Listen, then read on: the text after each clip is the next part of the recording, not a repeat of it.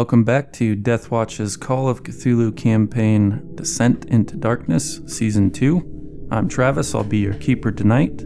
Uh, last we left off with James Whitmire, Lance Monroe, and the good Dr. Andrews at a dinner at the Hermetic Order of the Silver Twilight.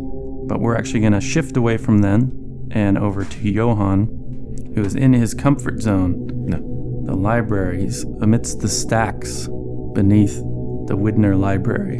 And I think we've established in the lore that Johann does not count a library run as a success until they escort him from the premises. Yes, this is correct.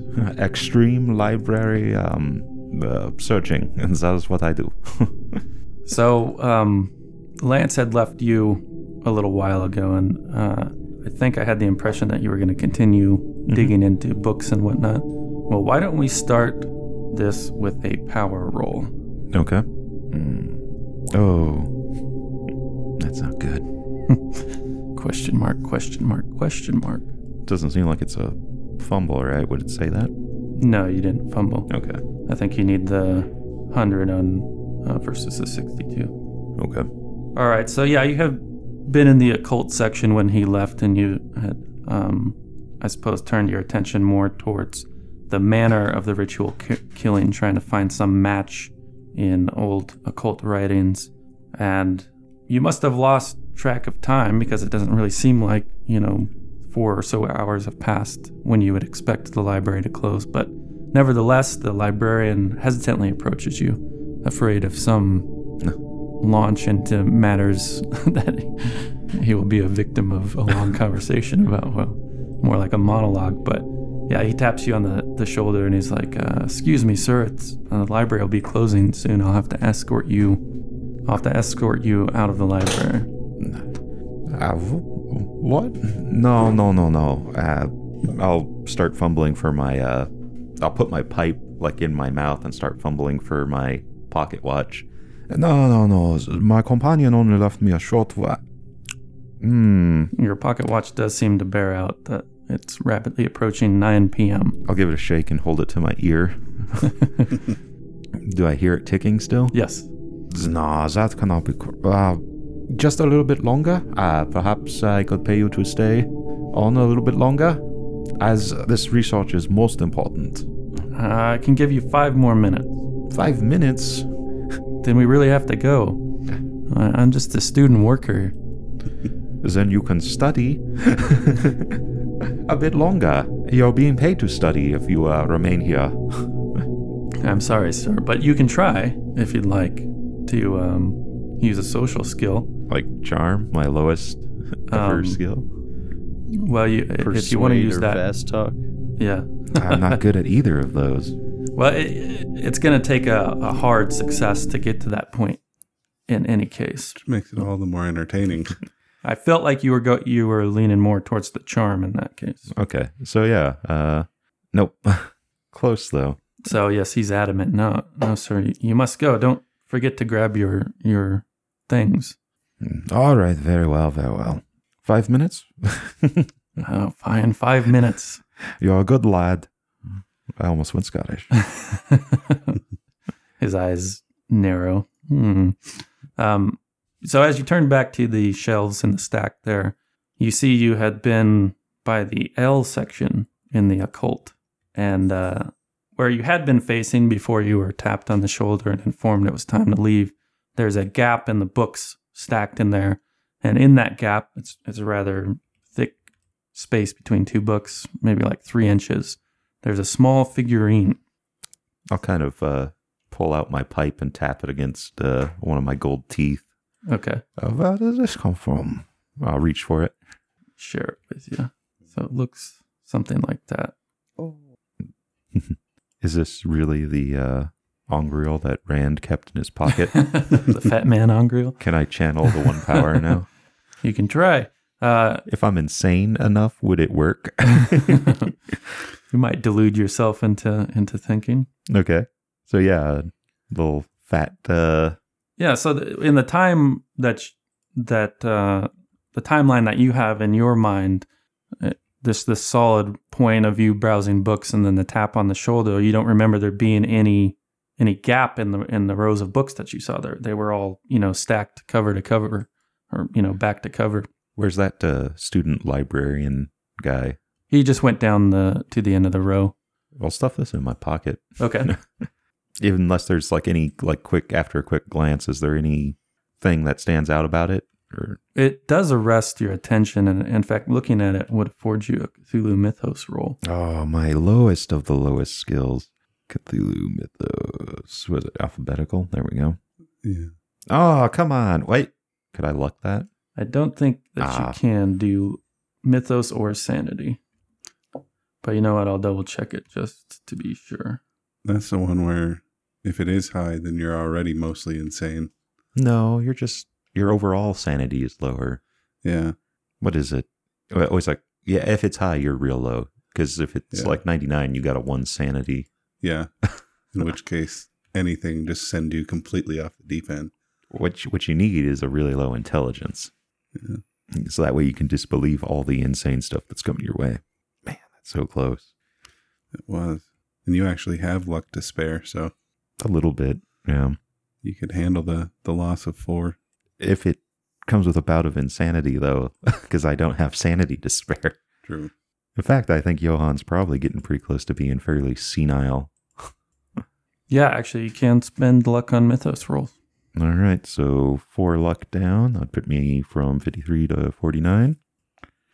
So much luck. And I succeed at my mythos. All right. So, well, first, Oh, I can't put the check. That's right. yeah. First, you identify it as something relating to this, you know, growing canon of of strange gods and events that that you've become aware of over the last few years. And you do recall something actually from the short time you had with the Liber Ivonis before the book disappeared, a reference to this being that this you think this idol depicts. It's an idol of an old being that the writer of the the Liber Ivonis referred to as Tsathoggua. I'll spell that out for you, like that. The writer also referenced this being referenced him as the sleeper of N'kai.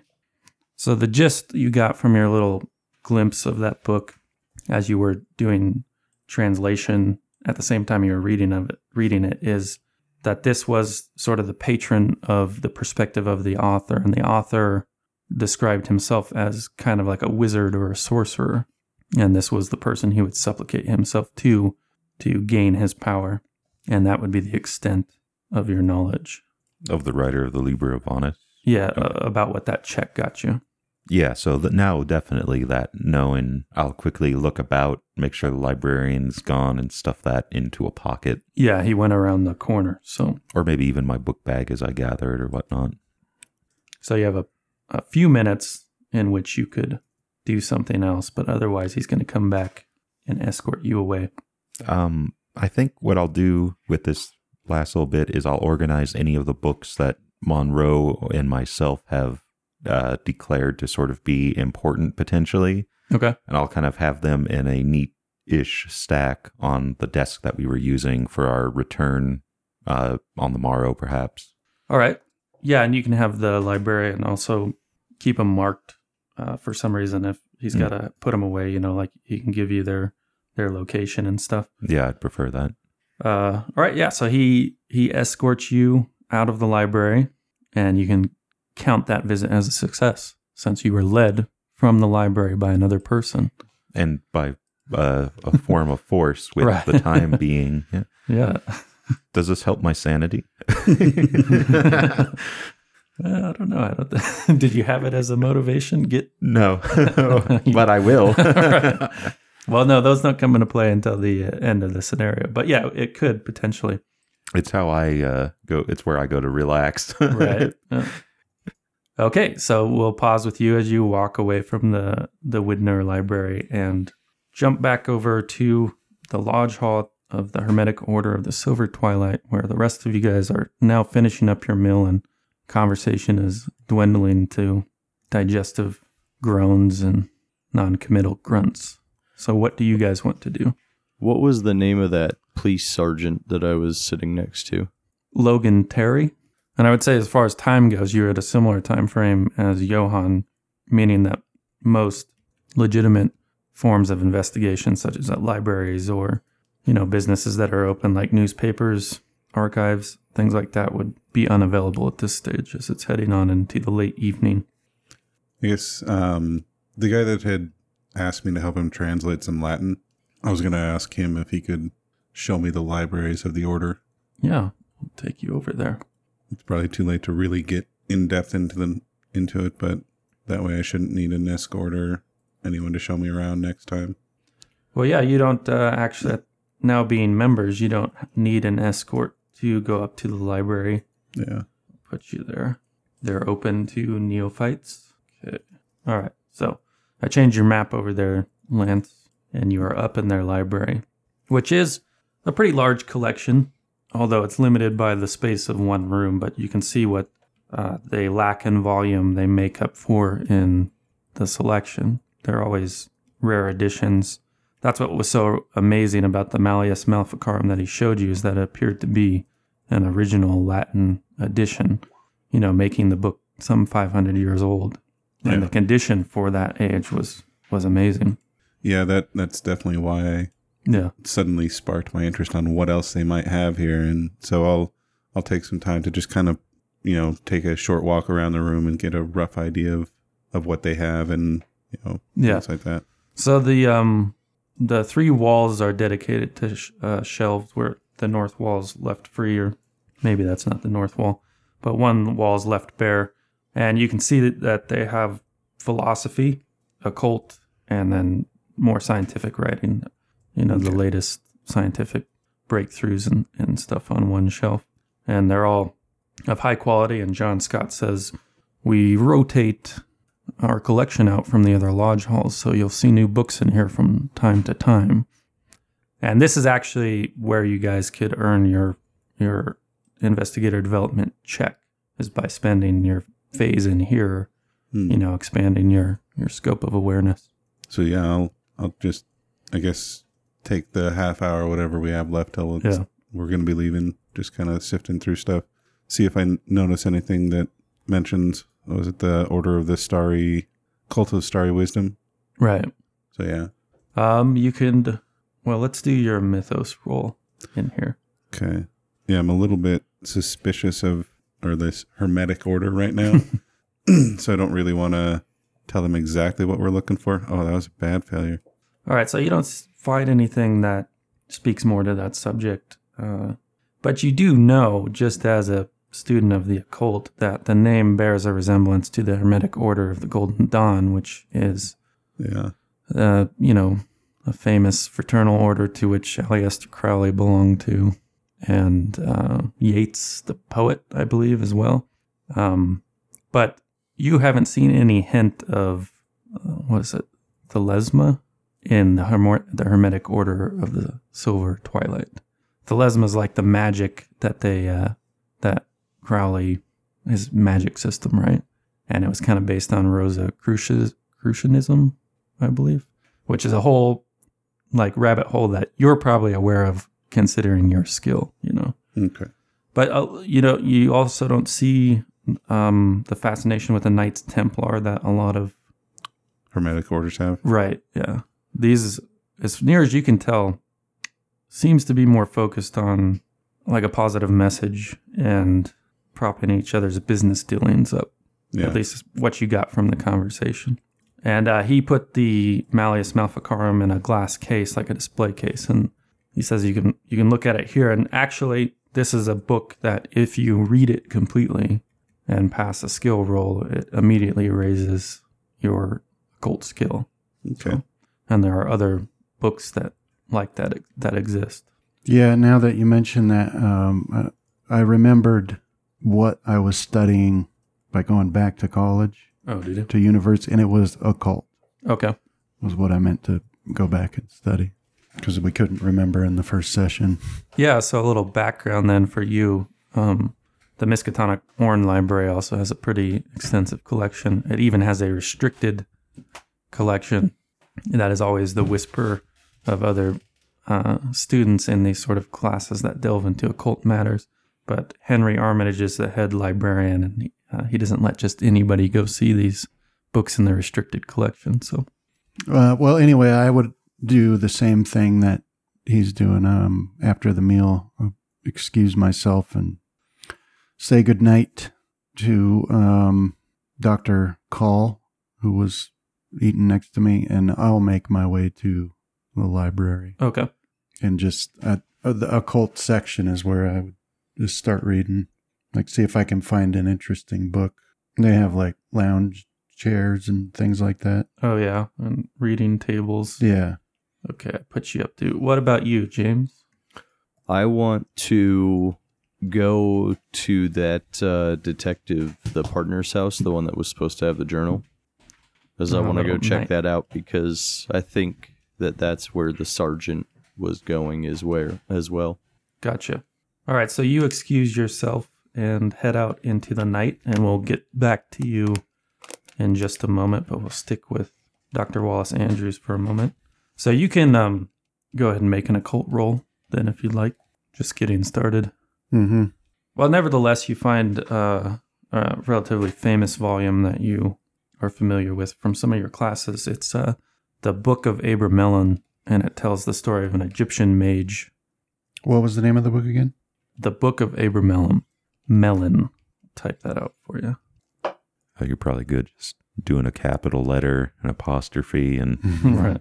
oh no, I was completely wrong there. So, uh, yeah, it captures your attention. Um, it's this particular one is written in German, but there is also bound to it a series of translation notes for English. Okay.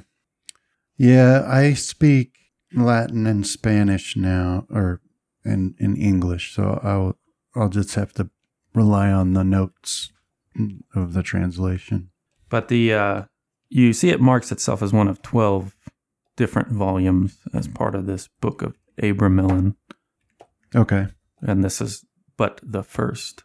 And um, John Scott, you know, he he uh, I actually might wonder if I can ask the two of you a favor, as I understand you're both tied to Miskatonic University. A little bit, yes. Well, I wonder next time you're there if you might uh, speak to Dr. Armitage, the head librarian of the Orne Library, on my behalf. I'm trying to get a hold of a book called the Narcotic Manuscripts. Who who's asking us this? Uh, John Scott, Yeah. The noble philosopher. Do I know Dr. Armitage? Yeah, not uh, well, but Okay. See, well, well, I'm, I may not know Dr. Armitage quite on a personal level. I can surely pass a message to you. I'm not quite sure when I'll be up that direction next, but I will most certainly convey your sentiments. well, of course, no rush in the matter. It uh, is rumored to describe the worship of South Seas Islanders, and uh, it's a particular facet of the occult that I've been fascinated in recent times. However, as I don't have a residence in Arkham, nor am I a Miskatonic alumni, Dr. Henry Armitage seems to keep it under lock and key and is unwilling to allow me to even look at it for that matter. Hmm.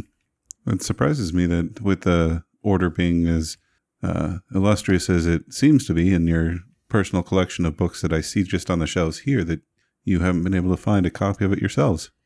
Yes, it is a matter of great frustration. The only known copy I've been able to locate is the one at the Orne Library in Miskatonic. Hmm. Among other volumes that seem to be unique to that particular building.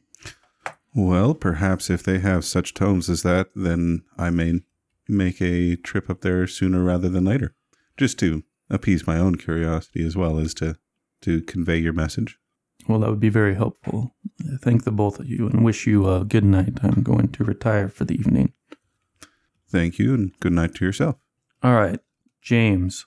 Yes. So, the address that Doc or Detective Wayne Nichols gave you was in Charleston or Charlestown. I'm not quite sure how. Is that where Charleston Chew comes from? Is Charlestown, Boston? Probably. Yeah, so we'll say Charleston. Uh, it's across the Charles River. It has a reputation of being uh, more of a working class neighborhood. And you also know that that is the stomping grounds of Frank or Francis Sweetheart. But yeah, the uh, guy who was looking for the Liber Amanus, he's a, a bootlegger. Uh, Sweetheart's kind of the moniker they give him, sort of said tongue in cheek, because he is anything but a sweetheart. All right, James, but you, uh, as you approach midnight, you find yourself in. They're kind of like the American equivalent of English brownstones, those really uh, sort of crammed together apartments, or you'll have a row with like three houses in in one in one building. And the address that you were given to by Wayne Nichols seems to indicate the building in front of you. As it's late, you don't see anybody really out on the street, although you do see a beat cop, you know, some blocks distant, turning the corner and going out of sight.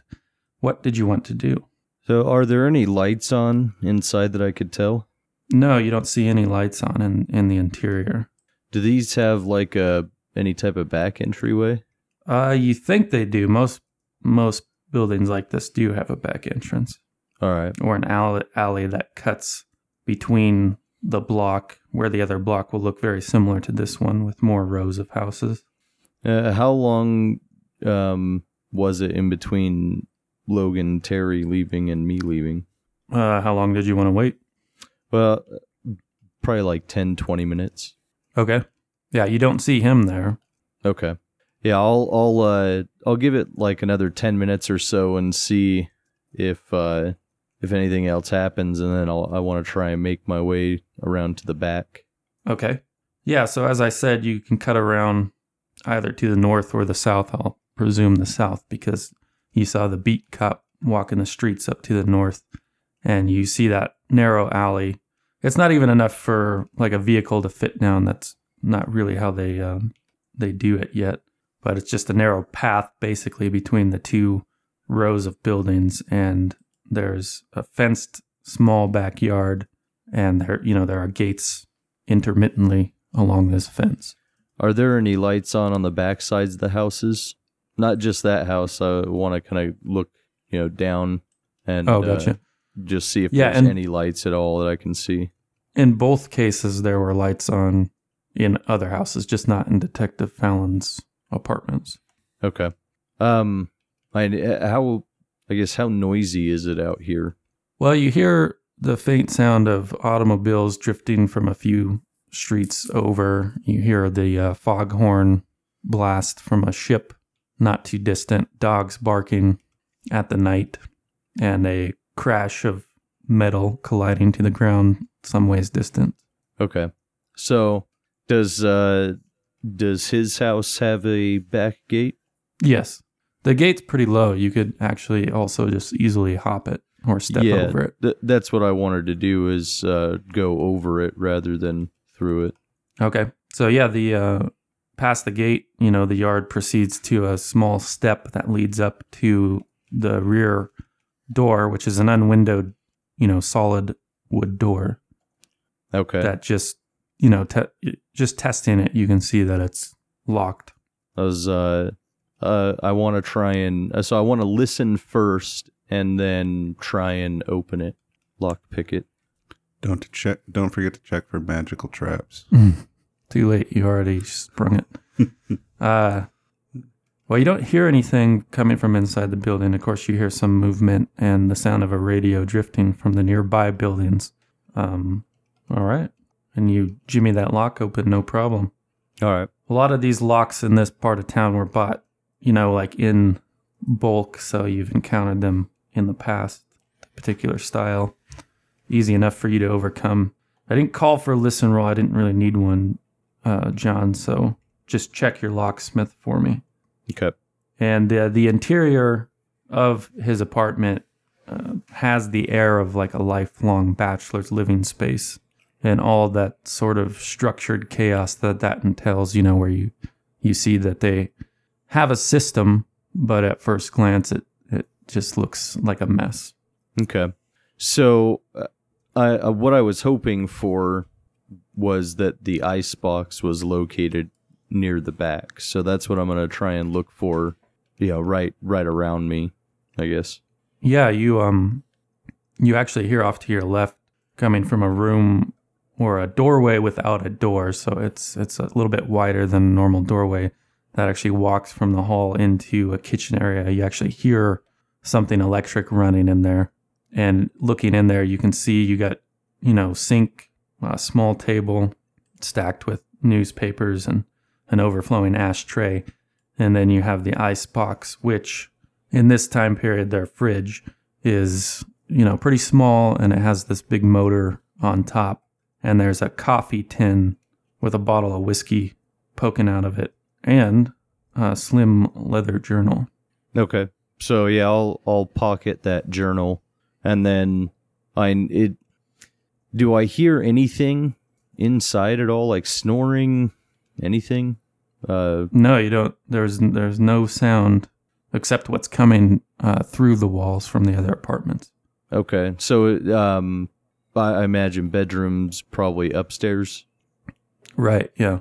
All right. yeah. Uh, From from this hallway, you have another uh, room that proves to be the bathroom, and then you have the opening from the front door, which uh, just leads directly into a big living space, uh, which is similarly stacked with you know uh, periodicals and overflowing ashtrays. Although you do see the mail slot in the door, there are several. You would guess maybe two or three days worth of letters and and whatnot uh, stacked there. Would you give me a spot hidden roll? oof. Ooh. Well, not quite a fumble. Good lord, man.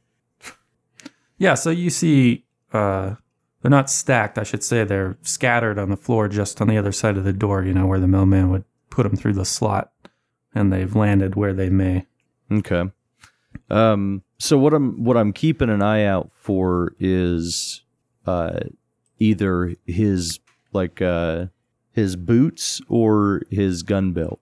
Uh, that's what I'm going to use to determine whether or not he's home. Okay. So, um, I'll I'll start making my way. If I don't see any of that down here, then I'll start making my way upstairs. Yeah, you don't. You, I mean, you do see some shoes, uh, like a pair of slippers by the door, and there's a heavier winter coat hanging up on a hook. But you don't see shoes like you've seen policemen wear, or even you know a, a detective wear, Okay. Or his any of his uni like a, a gun belt or anything like that. Okay. So yeah, I'll I'll uh, start to make my way up. All right, so you proceed up these stairs, which are pretty old and pretty creaky. And, uh, you know, you have those moments where you step on one of the steps and it, it, there's this loud groan, or at least loud to you. And you may or may not pause for a moment just to see, you know, if anything happens, but nothing does. And then you find yourself up on the sec- second floor, which has a total of three bedrooms up there. Okay. So I want to go and listen at each of the doors, see if I can hear any breathing or anything, snoring, mad cackling. Yeah. You don't hear the sound of any occupants on at any of the doors. Okay. One is actually propped open and you see uh, like it's just filled to the brim with uh, boxes, you know, wooden crates of weird or not weird, but uh, different paperwork. It looks like it might be casework of some kind, but that room just seems to be a storage room. But the other two doors are closed. Okay. Is, uh, I'll try door number two. All right, this one, when you crack the door, uh, looks to be a bedroom with an old feather mattress. Uh, you can see it has that shape of where a person sleeps on one side of it. You know, it's about roughly a king size, but there's just that one shape. Uh, I'm not saying you see the shape of a person, but you see the indent that they would make when they lay in the bed. And again, another one of those overflowing ashtrays, but no sign of the detective. Okay. Can I do uh just like a quick search around here? Yeah, you can look around, but I I don't need a particular role Okay. for it.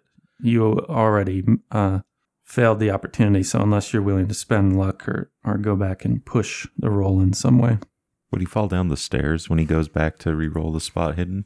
uh, pushing the roll in this one just means spending more time, Mm. and you know that that increases the chance of discovery. It's possible with all of the stuff he has piled somewhere, you could upset the balance of things and make a loud noise that might draw the attention if you decide to push. But you got, I mean, a 79%. What are the odds of failing that twice? Especially after you've been rolling so good tonight, John. And look at that. Hard success, extreme success. You got it in the bag, baby. Yeah, I'll, I'll go ahead and try it. nice. There you go. Yeah, so it's just uh, nothing up in his room of interest. You know, uh, it seems like his room performs the function of being a place to sleep for him and smoking an occasional cigarette or many occasional cigarette, cigarettes, but he doesn't really spend that much time in there apart from that, as near as you can tell. Although it was the stack of uh, messages and letters that had been pushed through the mail slot that draws your attention because you realize that one of them doesn't have a postage stamp or an address E written on it. It's just totally unmarked.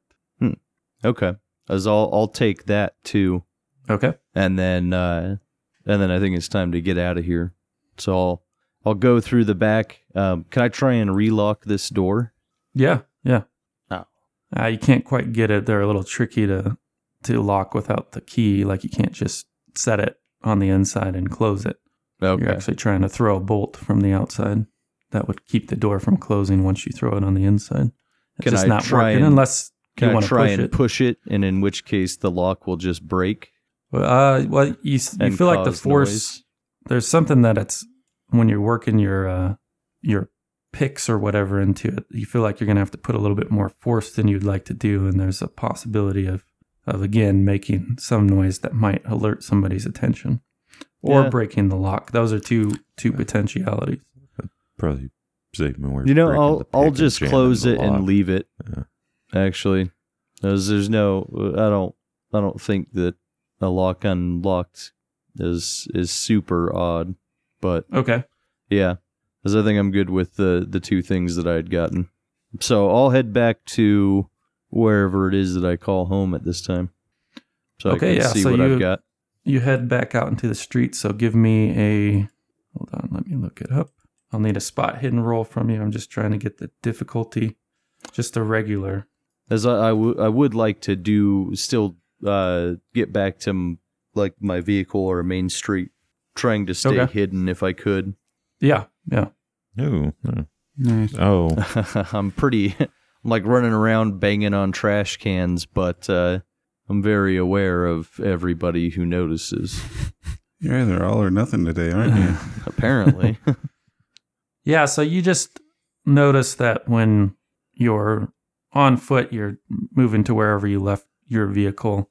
Uh, at one point, you see the headlights on a on a car. Are you a car person? What's your driving skill? um, twenty. Twenty. standard. Yeah.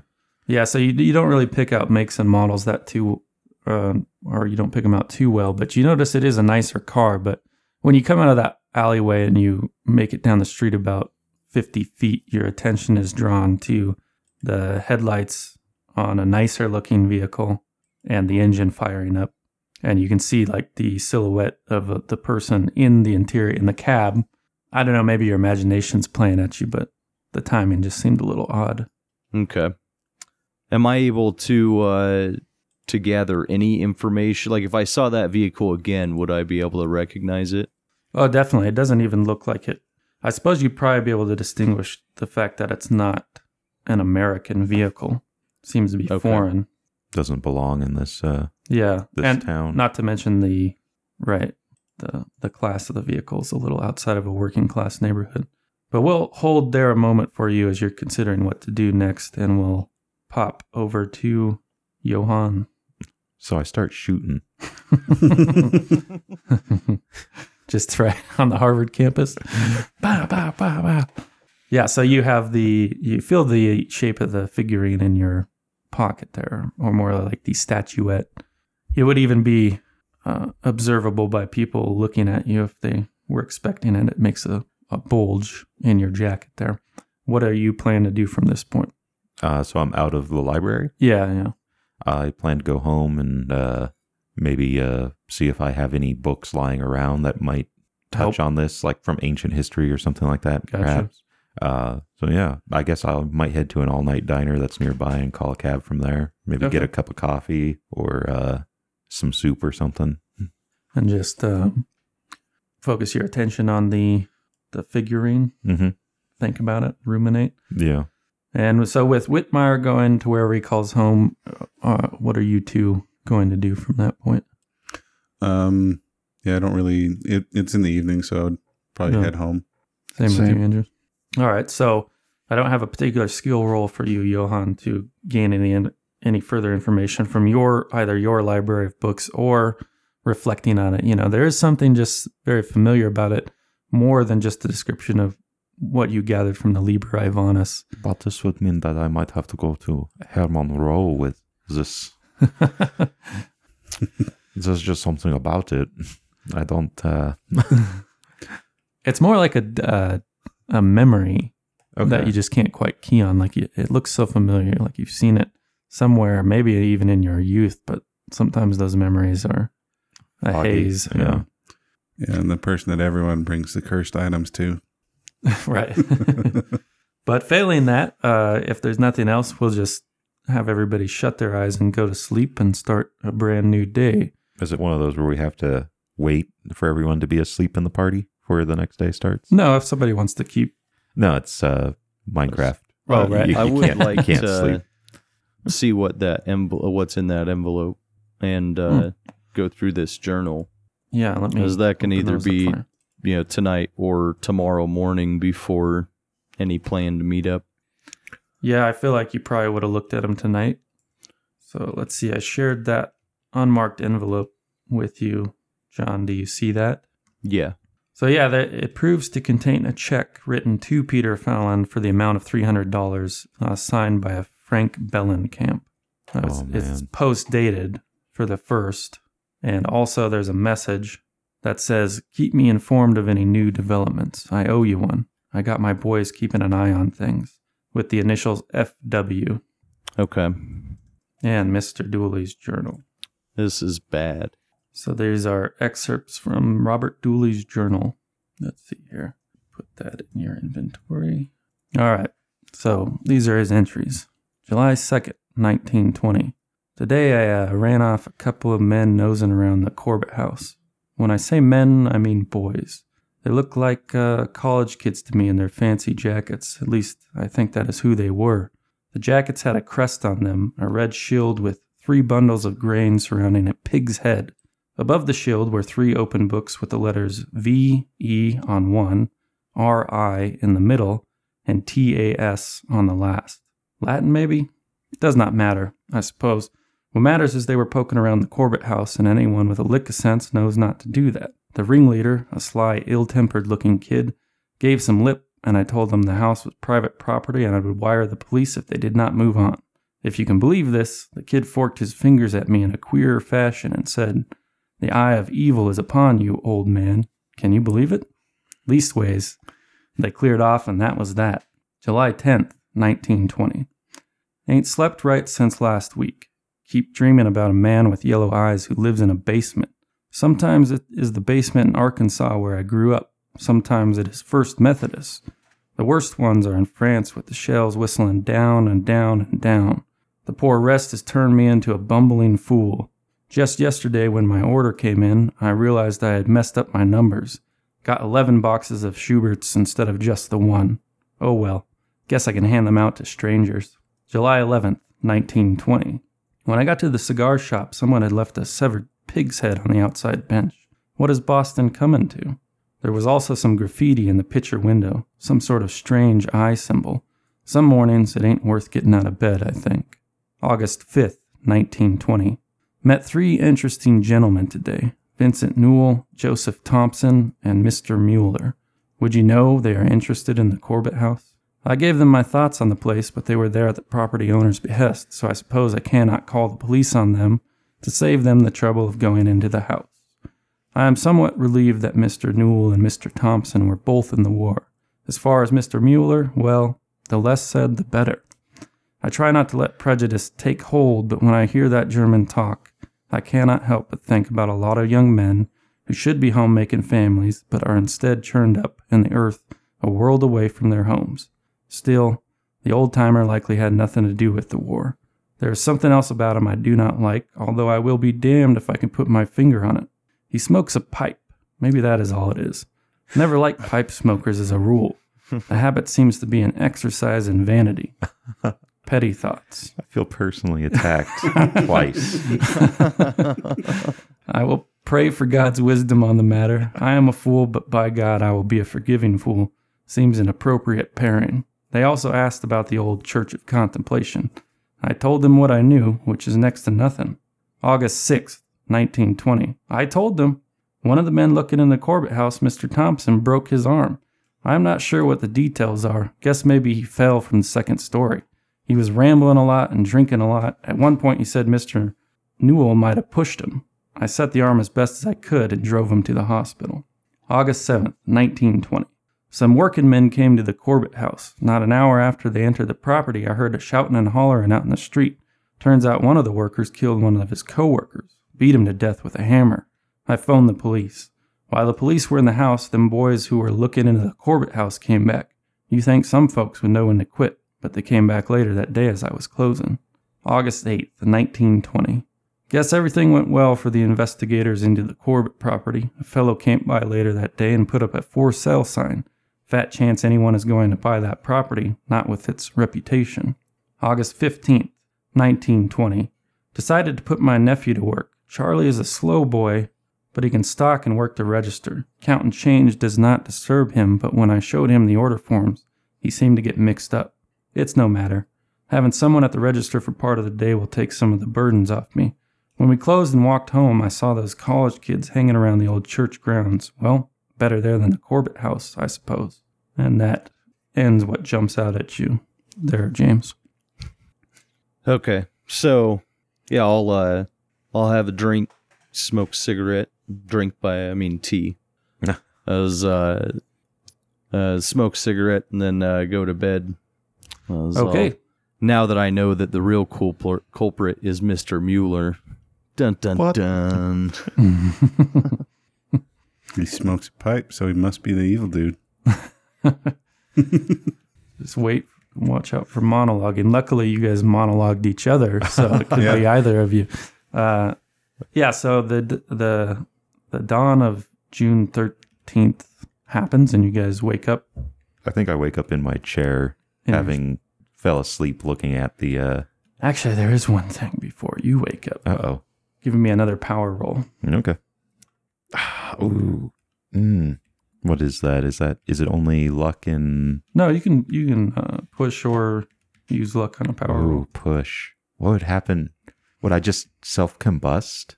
Well, you had um you have a non-specific nightmare, Mm. so the uh, It'd become worse reality than, like, would sanity come loss. out. Yeah. Yeah, let's push. Okay. let's see if I uh Well, I think I think it would be worse. All right. Yeah. extreme success. All right. So yeah, you have um a vague nightmare number one, uh, in which the idol is there. You just don't remember the events that occurred in it. hmm But you also have a nightmare that you're in the Widener Library. You're looking at the bookshelves, and then you start to hear the heel clacks of you know someone wearing nice loafers or something like that.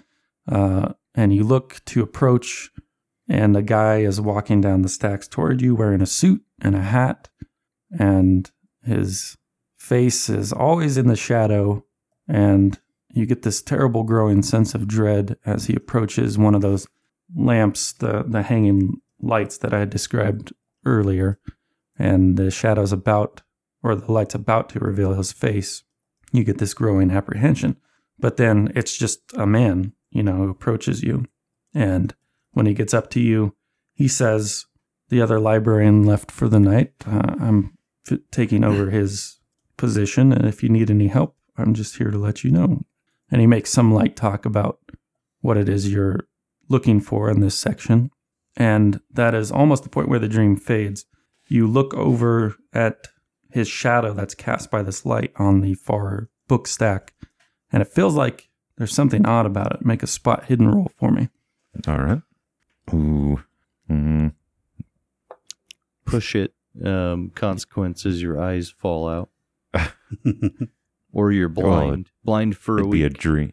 It'd be a dream. So like I'd focus on like a weird man-sized chicken with no feathers or something like that.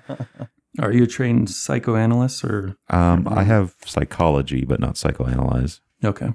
Um, can I push it? Yeah, you can. The threat here is in recalling the dream. You're not sure if you want to remember the detail that is Mm, illuminated. okay. Bam. Oh, let's illuminate that bad stuff. Okay, so what you realize is that the shadow cast by the man speaking to you, who makes the claim that he's a replacement librarian for the one that had led you and Mr. Monroe down there, is that it's not the shadow of a man. At least the limbs that are cast, you know, it's sort of elongated from the light, are more maybe ape like. They're longer than the man you see before him, and they sort of nearly drape to touch the floor in the shadow. And that at one point, when you're speaking to him, he looks over his shoulder, just behind him, at some imagined sound that you didn't hear in the dream. And the shadow, the matching shadow, doesn't have the profile of the man, but a more snouted head. So give me a sanity roll. All right. Oh, this is gonna go bad. Success. So you don't lose any sanity, although it does. like uh, are are blessed in those sanity rolls. This is a trick. Is to already be insane. Mhm. yeah, it's just it's it just wakes you. That's when it wakes you up for the morning, and you feel your heart rate's high. But uh, even as you are stuck with that image in your mind, it begins to fade as dreams do. So a new day. Uh, we'll begin with Mr. Monroe as he wakes. Now you're kind of low lower credit rating, so you probably have a humble Yeah. house or apartment somewhere. You got a little bit better after our Peru trip, but yeah. So yes, you wake in your apartment, and um, it's not too long into your morning routine where you receive a knock at the door. okay. I'll not thinking anything of it. I'll go to the door. What, do you wear a crazy robe? No, it's probably just standard like smoking. Fez hat. right. Yeah. You got a fez, don't you? I, I don't imagine myself having a, a fez no. and one of those. Uh, oh, was it the cigarette holders? right. No, he, you know, he really hasn't had a whole lot of money to put into that kind of stuff. oh no, it's all cheap. It's all secondhand. but no, I, I'd say like a a bathrobe smoking jacket type type of thing, and then some, you know, just loungewear pants and shirt. Okay. Well, the person who's come calling, you recognize as Finn McCracken. You've seen him a time or two at SEU meetings. He's a pretty large fella, but he rounds his shoulders and sort of hunches. It gives the appearance of being shorter than he actually is. And he always has a somewhat distant expression on his face, and you know him to be a mute. And in his hands are, or is a, you know, a manila, or no, like a folder, one with the twine that you close it up with, right? Okay. And uh, he just offers it up to you. Well, him being mute is probably like my ideal situation since you know there's there's no interruptions. So The perfect victim. as I'm taking the package, I'll I'll invite him in for some breakfast and cup of coffee and a little bit of conversation. Yeah, he'll come. He'll come in. Yeah. So I was probably like starting my day and um, you know cooking some eggs or something like that to, Yeah. for breakfast. So um, yeah, I'll have him sit down at my table and Yeah, he gets his little notepad out for communicating, and he tries to start scrolling responses. But You you've just grab it. nope. well, no, it'll it'll be one of those things where like I'll glance and I'll see what he's about to write and then just respond to him and keep on Right. talking as he's you know half finished with his questions or responses and for the most part I'll keep it light talking about you know how things are with with uh, you know any of his relatives and you know when we might see him at the next meeting and They're all dead. you should uh, force him to uh, write in the form of the answer, and you will ask the question. so Jeopardy style. Mm-hmm. Hmm. Just a bit of sport for the morning, Mister McCracken. No, but but yeah, I'll, And then Your penmanship is rather sloppy. as we're eating breakfast, and I'll open up the package and start taking a look at it and continuing to talk the entire time. Okay, so uh, on the folder itself was just scrawled, like written on the folder, uh, for Monroe, Okay. and that's all. On. You recognize the handwriting as Mr. Merriweather's, and as you open it up, the first thing inside is a note. I guess I'll just, uh, yeah, we'll show it to everyone. So it just says, Mr. Monroe. Here is a photo of the eye symbol found at the Church of Contemplation grounds. Unfortunately, I was unable to locate anything else in the short amount of time I had. Also included are the various photos and records of the Corbett House investigation, as well as a police report surrounding the church raid in 1912, dug up by one of the investigators a few months after the conclusion of the initial investigation. The policeman who wrote the report lives on his pension a few hours outside of Boston. Signed Merriweather. So this includes all of the various bits that the investigation into the Corbett house yielded. I'll send, let's see if I share the the folder, if it will. Oh, I can't even share a folder. Give me a second while I share all these. So included in there was a copy of uh, Walter Corbett's journals, also the eye painting, Okay. A couple of photos taken inside the Corbett house. No, I recognize that. Chris earned some sanity for that. Uh, an investigator's report of the in- incident, to which John earned some sanity Hmm. a long time ago. The last will and testament of Walter Corbett, unpublished Boston Globe feature, and a particular note, the uh, police report, which was actually dug up by a member of the investigation who was relatively traumatized, and thus he left the investigation prematurely and by the name of Ezekiel. But he did some digging after the fact and dug up this police report, which I will show to you guys now and read.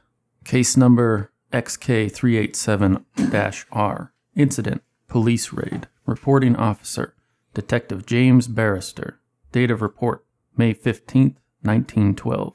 Based on the sworn affidavits of witnesses outlined in the case file SR 71, I, along with my partner Grant Heslov and Officer Phelps, Dunn, and Lopez, were ordered by Commissioner Turgeson to enter the Chapel of Contemplation and terminate all members with extreme prejudice.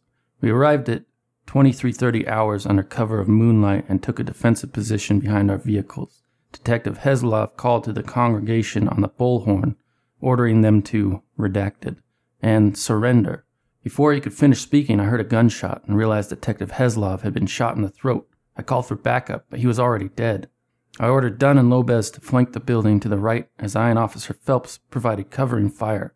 Our superior firepower effectively suppressed the congregation inside, and we were able to push forward in standard two by two covered formation. Upon reaching the chapel doors, I ordered Phelps to cover me when I entered and cleared the main room. Dunn and Lopez entered through the rear simultaneously. As we entered, I heard Phelps vomiting behind me. He pointed to the ground, and I saw the redacted. It was at this point that Officer Phelps put his firearm in his mouth and pulled the trigger. I again called for backup. We heard sounds coming from the basement below, so the remaining officers and myself descended the stairs. We observed a total of 54 men, cloaked in black robes, chanting in a foreign language and holding what appeared to be chalices of wine, circled around a table. Lopez, Lopez indicated to me that the language was Latin. Among the cloaked men, we recognized several people, most notably, redacted. Officer Dunn then screamed and began firing his firearm widely into the crowd. He was crying and pointing at redacted in the center of the room, redacted into more chalices on another table underneath. Officer Lopez fainted, and Dunn charged into the group of men. I quickly took a lantern from the wall and broke it on the stone floor, sending the entire chapel up in flames.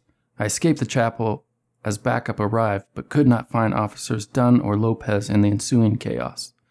And that's the end of the report.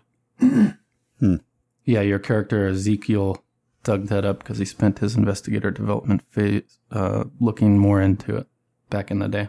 So yeah, that's what's included in that uh, little document. You had asked for more about the eye symbol, and a particular note was the eye painting on Okay. the wall. And that that eye painting matches what we found in um, Jackson Elias's Right, book, it's right? the same one. So it's like an eye surrounded by three Ys, Yeah. the arms of the Y sort of circling the eye. and sort of form a triangle. Yeah, so this was on a standing wall at the Corbett, or sorry, the uh, The church. Church of Contemplation, All right. with a note that it was taken by Finn McCracken. And the rest of the stuff's already on record, but you can, it's Yeah. included there for you guys to peruse to if any clues jump out at you. All right, so uh, the only thing that's on the docket for each of you today is dinner with Detective Wayne Nichols later this evening. So for the rest of the time, it's up to you guys what you want to do. And I guess we can start with Wallace Andrews. Um, I guess one thing that I thought would be good to do is go to like the public library where they keep records of the newspaper. Okay. So my idea was that I would spend some time looking for um, what the newspapers said around the time of the The murders. the murder, but also I wanted to try to find a link between the prosecutor and this case, like what, like why the, if I can find any reason that the prosecutor would be pushing so hard to, Yeah, sure. So library for me. So you just said the Boston Public Library. Was that the one you're gonna go for? Yeah, that's, that's where they keep the newspaper records, right? Right. Yeah. Little So, um, microfiche. we know Johan won't be appearing there because he was kicked out of that library. Is my face on uh, on the wall somewhere? Right. wanted dead or alive for trying to find hidden rooms in the library's walls. well, it has been about a year. I, I actually imagine you could appear there. Um, Albeit with a disguise. maybe you just don't even talk to anybody, and you might. That's usually what keys uh, people off. Is you start you start in on the hidden uh, secret caches of books, and uh, but anyhow, will anybody else be uh, heading off to the library, the same library? Mm, no, I'll probably be heading back to the stacks. But I also believe that there was a uh, potential for uh, heading up to the asylum to speak to the nephew at some point. I don't remember who was going to do that, but I remember wanting to be one of them because I do have psychology. Yeah, it's a short train ride outside of Boston. It would be an hour trip on a train. Is it the same direction as the police officer that filed this police report? No, he uh, lives out in the country, so it would actually Okay. be a about the same length of time, but you would have to take a vehicle Okay. because the train doesn't run to where he lives. And what about you, Whitmire? What's your plan for the day? Um, well, I was gonna send a, a message to or try and find Monroe at his house. As that'd be like Okay. mid morning. As if I can't find him, then I'm gonna go and search the estate, um, Dooley's estate, if I can. Yeah, we'll say you can actually catch Monroe before he leaves for the day. He's, He's- been delayed by a conversation, a very one-sided conversation. I've probably got him like stuck in that position where he's trying to leave and Yeah. he's like half out the door, but I just keep talking. And sorry, Mr. Monroe, I didn't get what your plan was going to be. Um, I was going to try and contact Mr. Mueller, and um, then I wanted to see if I could find anything else at the Orne Library okay. before potentially heading up to the Miskatonic University. Okay. So let's um I don't know if you have a phone or anything like that, or you guys can fax each other. You would be faxing the hotel that Mueller's staying at, okay, that sort of thing. but yeah, Which I'll actually share something with you. It's uh, another handout just about various points around Boston of interest. Is the criminal's lair marked? Oh, you're you already have it. Oh, okay. It's called Points of Interest Boston. So this just has, you know, different sort of uh, what would you call it? The tourist guide points of interest. Um, but yeah, you'd probably be staying at like the Midtown Hotel as it ranges from three to eight dollars a night. That fits within your credit rating. So you could send a fax off there. But we will focus then on Dr. Andrews to begin as he heads off to the Boston Library, Boston Public Library, where we can begin with your use library role. All right. So Library use, I should say. miserable failure. Push it. That's what you do at the library, Brandon. They don't. They don't got what you need there. You start swinging till you find a book. I'm looking for a secret passageway. I think it's actually a, a fumble. Oh, can you not? Can you push a fumble or no? No, once it's a fumble, then you're stuck with it. Like Mm. luck or anything can't be bought off. But um, we'll just hold that in our heads that Brandon fumbled at the Boston Public Library on June 13th, 1921. It's okay. Every it happens to everyone. everyone has been evicted from the library. However, a murder, especially of a fixture of a neighborhood, does is pretty easy to find. So you find all that stuff without much difficulty. So Yeah, just kind of need to know the date and time. yeah, right. right. And you know, it had the very memorable date of October 31st, 1920. Obviously, a good time for Satanists to be up to no good. So, the first clipping is the initial report of the incident. This is in the Boston Globe, Wednesday, November 3rd, 1920. Brutal murder in North End. A man was torn apart on All Saints' Eve or thereabouts. Attending police investigators described the scene like an animal attack. I'd think we were looking for a bear if bears were seen in this part of Boston, Officer Nathan Noya said. Currently, police have not stated whether they have identified a suspect, but they believe the murder may have been part of a satanic ritual, considering the date on which the grisly attack is believed to have occurred and other, other evidence found at the scene. The victim of the midnight murder was Mr. Robert Dooley, owner of the long standing Mr. Dooley's Fine Cigars. Oh, I won't use the old title there. It's just another dig at you. No, go on. Mr. Dooley's fine cigars and other lesser tobaccos, such as pipe tobacco, and periodicals in the Copp's Hill neighborhood. Mr. Dooley was 39 at the time of his death and had no known surviving relatives. The Copp's Hill neighborhood was the scene of another murder this past August, in which a dispute between two workers ended in murder. The two deaths are not believed to be linked at this time. And then shortly after that, they post a correction on that article. A few days later, it just says the article in last Wednesday's edition of the Boston Globe about the murder of Mr. Robert Dooley contained an error. It was stated that Mr. Dooley had no known relatives when in fact he lived with his nephew, Charlie Murphy, who is being held by police as a person of interest.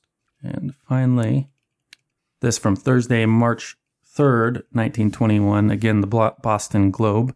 Nephew charged in bloody murder. Charlie Neff or sorry, Charlie Murphy was charged with the murder of his uncle, Robert Dooley, today and is being held at Roxbury Sanitarium. Prosecutors say they expect a short trial and are pushing for the maximum sentence allowed under Massachusetts state law. Psychoanalysts at the sanitarium are determining whether Mr. Murphy is fit to stand trial. The public defender assigned to his defense has offered no comment at this time. The trial is set to begin on September 3rd, 1921. The victim, Arthur A. Dooley, this uh, this paper doesn't do very good work, was a tobacconist and owner of Mr. Dooley's fine cigars and other lesser tobaccos, such as pipe tobacco, a fixture of Boston's Copp's Hill neighborhood. He was murdered late last year in what reports describe as a bizarre satanic ritual. Folks in the Copp's Hill neighborhood spoke highly of Mr. Dooley. One local said, Mr. Dooley was just about the nicest fellow a man could know. What kind of scum would kill a man like that? Boston ain't what it used to be. When asked about Charlie Murphy, Murphy most folk also spoke kindly of the dot dot dot, and it goes on to less relevant information.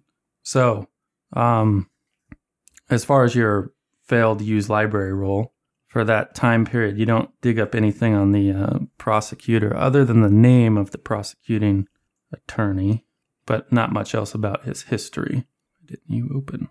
Okay, so um, it's a simple matter to discover who the DA in charge of the state versus Charlie Murphy is, as it's a matter of public record. So you're able to dig that up as Mr. Jake Buchanan, but you don't get anything else on his background other than that he was elected last year. That's the uh, district attorney. Yeah. So we'll pause there and we'll go over to Mr. Monroe and Whitmire. Uh, Whitmire, give me a spot hidden roll as you approach Mr. Monroe's apartments. Ninjas. So as you walk up, you're pretty sure you see that same car pulling away from Mr. Monroe's house. And it turns down the very next street, makes a left, and disappears out of sight. But anyhow, there you go. Which car? There was a out of town, like foreign car, uh, that uh, Fancy looking. yeah he saw last night. Turn its headlights on. Okay. All right. So, is uh, Mr. Monroe outside? No, he's uh, still inside. Okay. So yeah, I'll go up. You think? All right. Yeah, I'll go and uh, I mean, this is a hotel that he's in. Mm-mm. It's an actual apartment. No, I live here. Oh, Do you have your? cu- Is it one of those where you have like your Curioso or Curioso on one level and your Um, apartment on the it upper? might have started that way, but I'm after what we got in Peru, I expanded uh, so you actually have quite a a bit. So yeah, I probably separate have a location. specific, yeah, building dedicated now. Part of a shop somewhere. Yeah. Yeah, no, he uh you think somebody's home, you see um a friendly yellow light inside in the kitchen. Horse wailing of a of a mute man begging for death. Yeah, I'll uh, go to his apartment and uh, if the door is closed, I'll knock on the door. So you hear another knock this after Mr. McCracken had departed. Followed by the sounds of lockpicks immediately. But yeah, I'll open it up and I'll I'll kind of exclaim, "Why today just seems to be a day of uh, gathering of old friends. What can I do for you, Mister uh, Whitmire?" Um, so I'll I'll pull out that journal. I'll say that uh, I managed to get this, but there's some stuff in here that that uh, I think you might be able to help me understand more. And I'll hand the journal over. Well, my good friend, I'll do them my best, and as always, it appears as if your uh, rather select set of skills has come to the great benefit of our our company. Out of character though, he gave it almost immediately to somebody else rather than holding it for a while. if it were addressed to you, you never would have. yeah, Yeah, Yeah. No, I think you got it. you're lucky he didn't encounter McCracken before he got to you. yeah. As I'll also tell him to uh, to be careful, and I'll I'll describe the incident with the the, or I'll tell him to be on the lookout for you know this vehicle. Right, just keep an eye out. As uh, I think I've noticed somebody poking around. Spooks, real spooks. Poking around, as in we are poking around. Yeah, as but except poking around into us. Hmm. Well, I'll most certainly keep my eye out, but that is not really my area of expertise, so I, I can't guarantee that I will notice the same kinds of things that you would notice in my situation. But come on in, come on in. Um, I actually just had a recent visit and have some information on the Corbett House uh, investigation that the um, SEU did a little while back, and uh, some of the things seem to relate to this very case that we're talking about. So if you'd like to peruse those materials as I look through this journal, then feel free. Okay. Yeah, I'll I'll start uh, taking those, and then I'll I'll stop and ask uh, what is what does Veritas mean? You know that almost immediately. Okay. It's the motto of Harvard, likely, but it means truth in Latin. Okay. So yeah, I'll say it. Well, it means truth. Why do you ask? Well, it's in it's in that journal. It was uh, look at that first entry. It was and it has to do with the Corbett House. So this is just one of the things that stood out, along with the uh, the crest that was on the jackets from these college kids. And I'll describe that as uh, you know the red shield with the pig's head. Hold on, let me pull it up. I shared it with everybody else too. Which handout is it? Um, Dooley's journal. So red shield with three bundles of grain surrounding a pig's head. That description would seal it as actually the Harvard crest. Okay. I'll say yeah, that's that's nothing too uh, nefarious. That's just the crest of Harvard itself. Hmm. Although you could make a no roll for me. That's your EDU. What was it? Education. right? Yeah, in your I bet it's your stats. Just education. Hmm. Wow. Nope. Push it. You got luck. Push it, Jesden.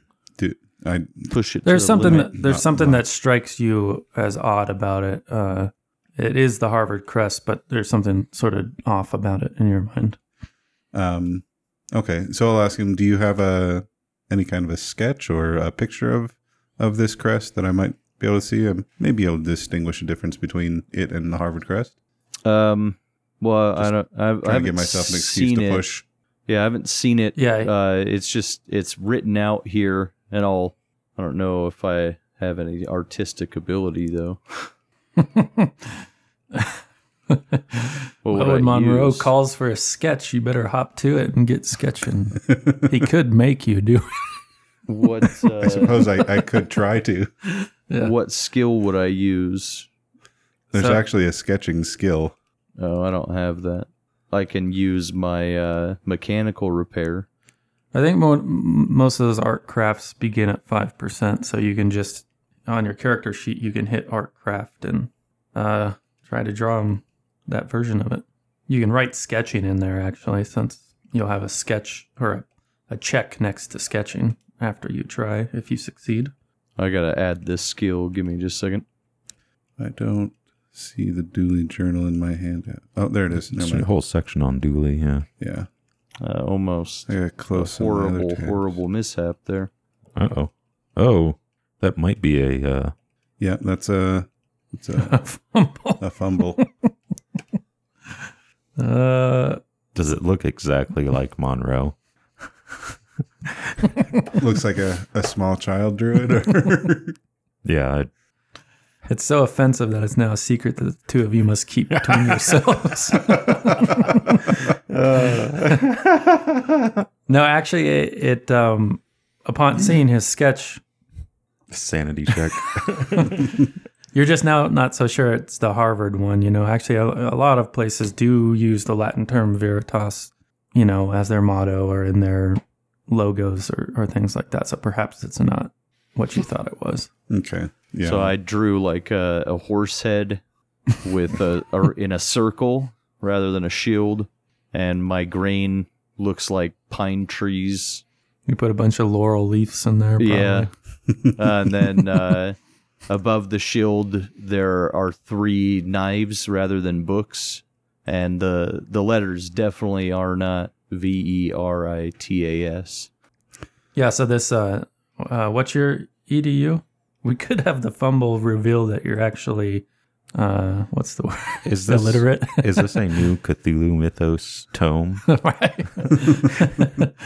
Mr. Dooley's journal. Where do I? Well, Find and anyhow, no, the drawing. no, no, don't worry about it. It's the the part of the fumble actually was more of an effect on uh, those around you. So in this case, Mr. Monroe must role play as though he's not certain this points to the Harvard crest. So- Yeah, I'll I'll uh, clap you on the shoulder and say, while your skills at lockpicking are legendary, I'm afraid sketching is not exactly your forte. But from looking at this, uh, I'm just uh, unsure on whether or not it, it truly is the the Harvard crest, or if it could perhaps be something else at the uh, maybe a, a derivation of it, or one of the uh, secret societies that have taken some liberties with a crest of the same sort.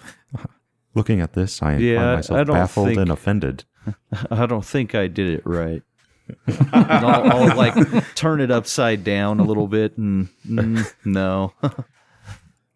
Ah, well, we all have our talents, and at the moment, uh, give me a give me a few minutes to read the journal that was Well- procured by your other talents. Say, I, I was never an artist, and crumple it up and throw it on his table. It lands in, in a, a lamp of flame, catches on fire, catches all the other papers in it. No. And it'll get mixed in with my Corbett house and become part of the lore. What? this is child's graffiti. All right. Uh, oh, so anyhow, what are you guys? What are you guys doing? so I'm I'm reading through the the journal and um Well, why don't I give you guys a moment to peruse the facts, and we'll see what Mister Mueller's up to. So he takes a. Uh, now your Midtown Hotel is in Boston proper, so you catch the subway back over the under the Charles River, back to Cambridge, to Harvard, Hmm. and to the Widener Library, the Stacks again.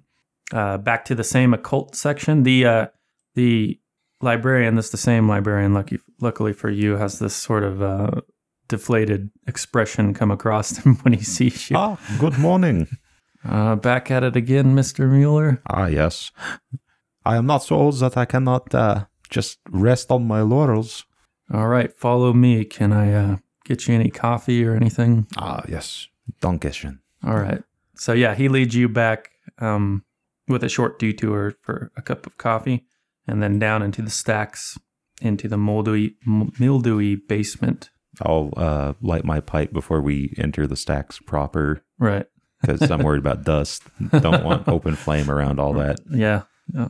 See, what do they call that? A flash fire or something like that? Something, know. yeah. Anyhow, so yeah, you're back in the occult section where you had left off, and um, the librarian was kind enough to leave your stack on, in one of the little study nooks as you had left it. And again, that bookshelf where there's books missing sort of um, catches your attention because you're you're fairly certain that there weren't any books missing when you were first looking at it. It wasn't until your attention was drawn away by the librarian saying it's time to close that you looked back. Books are gone, and in its place is a strange idol. Yeah, I, I think when we first get in there, like if he's talking or doing whatever, like, you know, all these books are still here, that I'll kind of be looking at where the missing books on the shelf would be, kind of gnawing on my pipe and not really paying attention. Yeah. Just kind of what what puzzle is there. Well, if there's uh, any, if you don't need anything else, I'm just gonna head down away from you. oh, uh, yes, good day. to- Uh, that's all I need from you. Good day. uh, yes, thank you again. All right. So back into the occult books.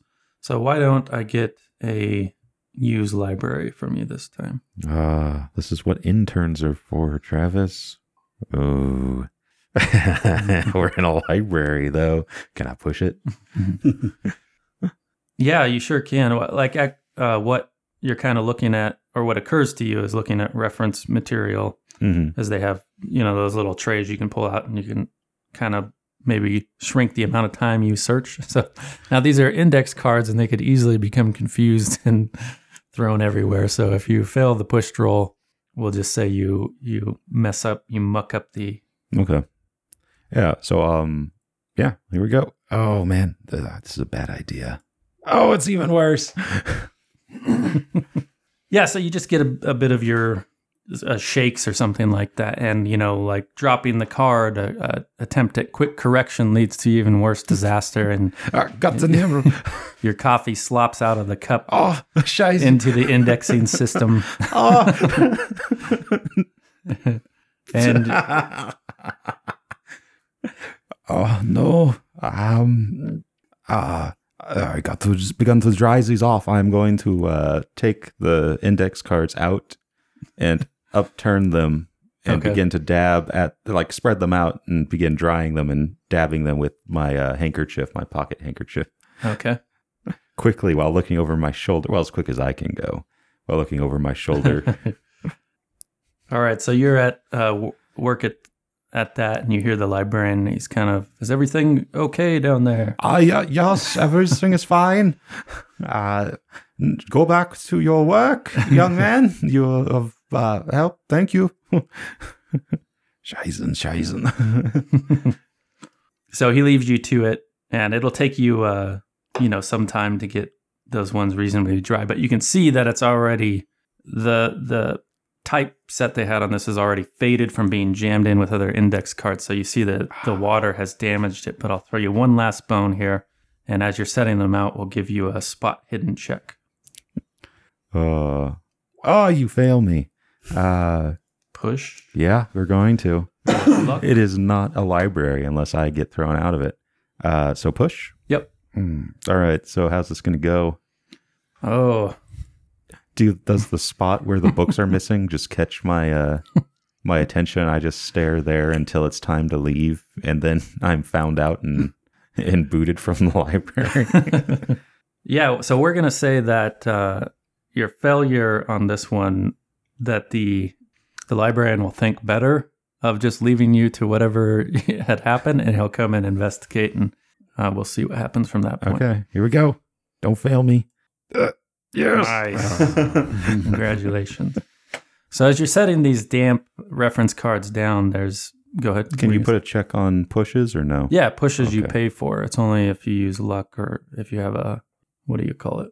Well, you're risking Mm. more, right? Basically, so you still get the check. But you just happen to be this one didn't get uh, too damaged, but you happen to be you have it in your hand and you're going to set it down, but it catches your eye. So let me show that to you. Dang it, Johan. All right, so this is the reference card. De Vermis Mysteriis, Latin. Prinn Ludwig, 1542. Black letter folio printed in Cologne, Germany. Orne Library Miskatonic University Restricted Collection. So this is a reference in a section from another book uh, that's would refer you to the Orne Library, right? Okay. Um, yeah. So, so some book you, with that the decimal system there, you can you can go find the book that this reference card is referring to. Okay. So I'll attempt to do that then. And you almost knew the answer of the book's location before you got there. It's that gap, the missing book where the strange idol was found. Hmm. So Yeah. whatever book referenced the De, Ver- De Vermis Mysteriis in the Orne library is gone here. I'll put this in my pocket. I'll pick up the rest of the cards and stack them as best I can. Okay. Uh, I don't know if like you want an education for like an order, or if my base education could put them in an order. No, I think you're well versed enough with libraries, despite your uh, Fail and use. insidious reputation amongst librarians across the United States uh, about how they work. So, How many libraries am I banned from? well, what are you in, approaching your 70s? Yeah, I'm 75. Uh, quite a few, I would imagine. You have to move to a different state. You're like a sociopath of library users. You have to Mr. keep on the I first came here on Ellis Island. That is when I encountered my first American library. the smell of it. I won't forget it to this day. so yeah, I'll put it put it back in some sort of order. And then what this is telling me to go to uh the is it the Miskatonic Library? Is that what you're saying? Right. So basically, the way it worked is the is books in here will sometimes contain where they're referenced elsewhere, Mm-hmm. and so this is the reference card that has that information. Ah, the Miskatonic Library. I'll say, kind of tapping my pipe against my teeth. My old enemy, and I'll I'll head for that. Okay. So Miskatonic is actually uh, quite a trip. It would be a several. Well, it would take probably um, the better part of a day to get back to Okay. Arkham. I'll uh, I, where? Oh, so I wouldn't. I'd miss dinner. Right. Yeah. I'll risk it. Um, I'll leave a message with however I can get a hold of them, saying that uh, I have a lead, but I must go to the Miskatonic Library. I'll be back later, and hopefully, uh, you'll hear from me then. All right. All right. Dreaming. So yeah, we'll send. I guess you'll get another. What is the term I'm looking for? It escapes me at the A moment. telegram. Telegram, right? Just as you've gotten your clothes on and you're about to set out, maybe for the day you receive it from Johan. Okay. Uh, but we'll pop back over to good Dr. Andrews. Warning: Avoid the stacks. Avoid the stacks. And um, are you going to continue your search, see if you can try again to find more out more about the DA? Uh, yeah. So I would have written in my notepad. I have some questions that have arisen from finding this stuff out. So, um, I was hoping to find out who the public defender is that was assigned to him. Um, and I also was hoping to find out who at the sanitarium would have made the final determination that Charlie was fit to stand trial. And and then later on, questions to present to the whole group would be who really signed that confession. And if it was Charlie, how did they get him to do that? And who got him to do it? Because all the information I have so far states that he was he wouldn't communicate in any way. Um, and then I wanted to find out who stands to benefit the most from Mr. Dooley's death because I'm starting to wonder if there's a perfectly um, mundane reason behind him being murdered. Gotcha. Yeah. So, um, But I guess the first thing I could try to find out here would be who that public defender is that was assigned to Charlie. yeah. So go ahead and give me another used library. It's gonna be one of those days. Hmm. Well, did you want to try to push it No, again? Is No, it one of those um, days where the library gets burnt to the ground because nobody can actually research anything? Well, No. you could try a different tact, I suppose. Um, it is possible to to push using an alternative skill. So you could lean on, say, a social skill and enroll a librarian to get this information for you. But it would still technically be a push because it's about the same thing. So you'd either have to decide to drop it and move on to a different topic, one of your other topics, to get a new role, or like if you had a high persuade that would count as your push roll. And I would say that some of your irritation at working in this library might come out in a failed persuade roll, and it might start a chain of sequences that would put you into the same category as Mr. Mueller. Electric chair. Uh, no, nothing like that. I, um, at this point, I'll, I'll concede to myself that I'm a bit out of my depth, and my fellow investigators might be able to assist me with the. I think I've got a good place to start, good questions to start with, Okay. and some good wanna- information to share with the group. So, You want to track down somebody else? um, yeah, yeah. I suppose I never asked if I knew where any of these people were staying. Well, we could say that you guys had been here a few days prior to when you were appointed to meet at the Hermetic Order of Silver Twilight, and you guys were all, I imagine, uh, forged some bond from your Yeah. Familiarizing ourselves with each other. in Peru, right? I, am probably in the whatever phone book or lookup. Yeah. Their is residence lookup as So well. I'm the odd man out because Right. I haven't been Yeah. to Peru. Well, at least for Lance, I can send him a telegram to, you know, meet meet me for lunch at O'Lafferty's Cafe or whatever place is. Oh, Cafe. You know, that's a good spot. Uh, I mean, it's Boston, so it has to have some Irish oh, name you're, to it. you're right. I'm putting it into the points of interest. Or I'm making a note. Everything's coming up Monroe. So this you've gotten, you've taken then, uh, uh, public transportation, Mr. Monroe, to make a quick stop by your curios curioso. You had to uh, set your help up for the day before you went on to, yeah. to your own individual investigations, and it's there that another telegram arrives, and this is from Doctor Andrews stating what he had stated to meet for lunch at O'Lafferty's Cafe. So if we can back up a little bit, Yeah. um, Whitmire and I were still in my apartment. Oh, right. You were thinking, yeah. So Yeah. we'll we'll jump back over there, and then a series of events will unfold. yeah. So yeah, after reading through the Dooley's journal, um, yeah, I'll I'll Well- be talking to him and say, well, I have some business to looking into this uh, eye symbol that keeps popping up in all of these reports and all of these things, um, with a potential up in uh, Miskatonic University. Uh, one, I was tasked to go speak to one doctor. What's his name? Um, Doctor Arm- Armitage Yeah. uh, and s- some of the books that he has may be able to help us shed a little bit of light on the nature of the murder. In the meantime, I, if you could get into the cigar shop and see if there's anything there that may help us uh, with any kind of motive or anything that's happened more recently than than this journal. This uh, journal ends rather abruptly, and there may be more to the events leading up to that day. Yeah, I, I had uh, planned on taking a look at the estate. Um, I'll s- swing by the cigar shop and see if it's uh, if I'm able to get into it. I'm sure that one way or another you'll find a way. Uh, I usually do. but I'll I'll hand the, the journal back to him and, and say, and I I'd keep that in a location where someone won't find that you have it. I have Stick it down the front of my pants. That's never used, huh? No, I'll uh, I'll put it in an inside pocket of my jacket. That's how he got the ward, the golden ward out of the Yeah, that's right. And No the one mask. will- University of San Marcos. no one will ever find it under those humongous testicles. Well, breaking into every place that he comes across does take some pretty big balls. And then Uh, I'm curious. What can I say?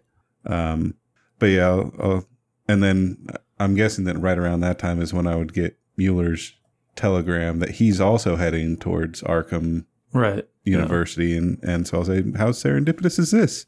Uh, I, I suppose I will be meeting Mr. Mueller at the university.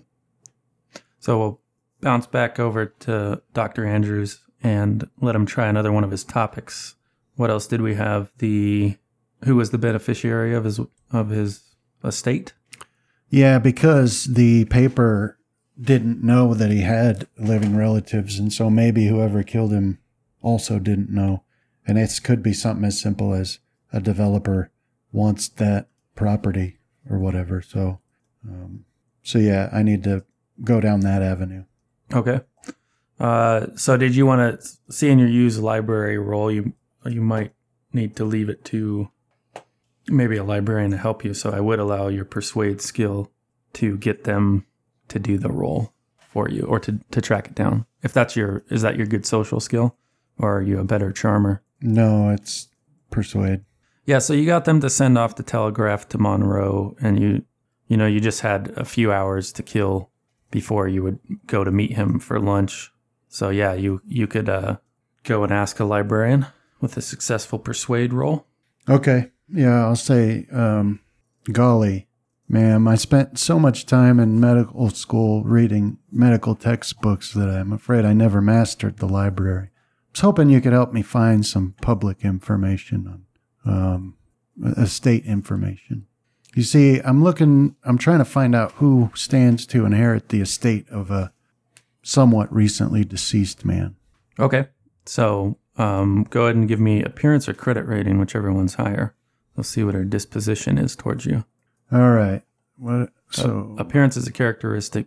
Uh, credit rating's down in the skills. and credit is 85. So Uh, she takes in the quality cut of your clothing um, and the cultured way that you speak. Style Um, your mustache. I mean, even though you are so, sort of rugged in like physical appearance outside of your clothes and whatnot, uh, it's kind of, they're kind of at odds with each other. But she decides that you're well-to-do and worthy of her time and consideration as a librarian at the Boston Public Library. And she says, "Oh yeah, you uh, you wouldn't find that here, um, not unless it was reported in a paper or anything. Uh, public records like that are generally stored at the central records here in Boston.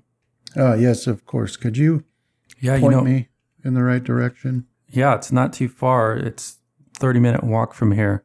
And if you'd like, I could fax somebody over there. Maybe they can have the documents prepared for your arrival. Oh, yes, that'd be wonderful. Thank you very much. So she types up a fax, you know, sends it off. Not a fax. What is the word? I keep Telegram. Telegram. Uh, and she says, "All right, it's done. Have a good day." Thank you. Yeah, and we'll stick with your jaunt over there. And as it turns out, she's correct. It is a short walk. Uh, most of the public records buildings are kind of located in a central area in Boston here. So you'd have like your courthouses and there's a police station and that sort of thing. And then you have the place they call Central Records, which is analog to our vital records that we currently have. It's like the precursor to that Okay. and you walk inside and the attendant asks what they can do for you Yes, I believe the library has uh, sent a telegram ahead of me. I was looking for some information on who stands to inherit some property of a recently deceased man. oh yeah the uh, telegram came ahead of you we have the information here if you want to just take a seat over there i'll bring it out to you shortly Thank you very much.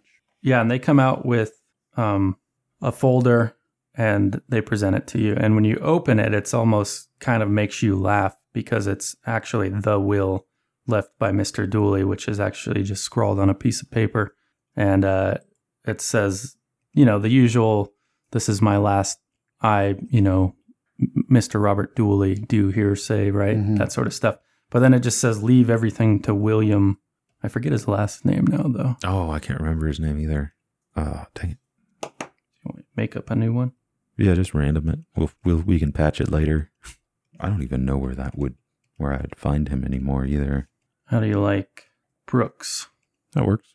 William Brooks. Yeah, so it just says leave everything to William Brooks, period. And then that's the end. So it's really short. That's only is that one point. And uh, how legally binding that is would only be something answered in terms of a dispute between other relatives and, and stuff like that. But um, in any case, the uh, the person who brought that to you said there was a letter in listed as part of this, but apparently it's being held as evidence in an investigation, so it has not been returned to us at this time. Do you happen to have a copy or or know what it says? No, I've been cataloged. I, it, ha- it hasn't been copied or anything like that that I'm aware of. Um, It looks like the date that it was logged out was um, November last year, so we didn't have it very long once these documents came to us. okay. Um, but could you give me the name of uh, whoever signed to take that other letter out as evidence? Uh, yeah, it looks like here it was uh, Detective Fallon, Peter Fallon. okay. Thank you. You're welcome. Have a good day. All right. And Whitmire, or actually, I think we're going to have to pause with you, Whitmire. Um, what we'll do is you guys were seeking to board a train. Um, yeah. Well, I was headed to Miskatonic University. I thought he was headed to. Um, where were you headed? I was gonna Uh, go try and get a into the estate Hmm. itself. oh, Um, into the house? yeah, if anything's still there, and then I was also gonna try and check out the cigar shop. Okay, I guess we can stick with you then. So, yeah, Whitmire, you head. Well, To- that I don't want to do that during the day. Oh, okay. Yeah, so I'll have. Uh, I I will try and put out some uh, put out some feelers, try to gather some information on on uh, that vehicle though. And as we're uh, getting ready to leave, I'll have uh, a moment of inspiration and say, you know what, Mr. Whitmire, how about you accompany me to the Arkham University? There is a a tome that the good Doctor Armitage has been reluctant in relieving his possession of, and I know that you are quite talented at uh, retrieving such objects. So, would you mind coming with me? Yeah, 'cause I had had a good time the last time we went to a university together. Hmm. then I'll kind of nudge his ribs. What's your navigation skill, James? Uh, mine is a seventy. So, you know, just because you know all the roads from this way to that way, that you're just not going to make it in time to your appointed invitation to dinner with Wayne Nichols tonight. I'll I'll relay that. Like if we go do that, we're gonna miss dinner. Hmm. Well, I suppose we could wait until tomorrow to do that. Uh, I do have some things I need to take care of at my Curioso, and there were several books back at the order that I would love to have a chance to dig a little bit deeper into. That's a, what an inspired thought. How about we do that? How about uh, we spend today uh, trying to get as much information as we can in the current area, and then first thing tomorrow morning we set out to the university. All right, that sounds good. uh, so that's hey, let's hang Johan. on to our fat this time. Yes, as as I managed to in the last one as well last time as well. so just Johan's going to be boarding a train. Mm-hmm. So as your very next move, it's simple enough to do. They usually have stops going north into North Massachusetts every hour on the hour. So as soon as you've left the library, you can get on one. And um, so we'll have you. We'll set our end scene here for this session. You get in your seat in the train and go ahead and make a spot hidden roll for me. You see that car Actually, sitting in a chair next to you. Belay that order. Make a power roll for me. It worked. So regular success versus regular success. But question mark has the higher skill. So he beats you unless you're going to spend any luck or anything like that. Hmm. Wait a second. How much would I need to make it a hard? Looks like you just have to take it down to 30. Yeah, I think 30 What is that? That'd be. because it's half of your skill. You have a 62. So, yeah. Yeah, I'll go down to 44 from 49. Okay. So yeah, you have these compartments. Um, they're not closed off. It's not like a private thing or any anything like that. But you have uh, space between two benches that are kind of facing each other, and you've sat down in one. And then a moment before the train's departed to leave, a man sits down across from you, and there's something familiar about this man, but you just can't quite put your finger on it. So let's have a hard intelligence roll. Hmm. Yeah, nothing comes up in your memory. But he's wearing a black suit and he has a hat with a relatively broad brim on it. And he just gives you a friendly smile. Although there's something unsettling about his demeanor you can't quite put your finger on. But we will close the scene with that and end the session today. Thanks for playing, guys. Thank you. Thank you. Thanks, Travis. Thanks, man. Are we uh, doing our roll Yeah, luck luck improvement rolls. and Alright. skill or just luck? Yeah, you can pick one skill you have a check in and see if you can improve it. Does the No, checks go away?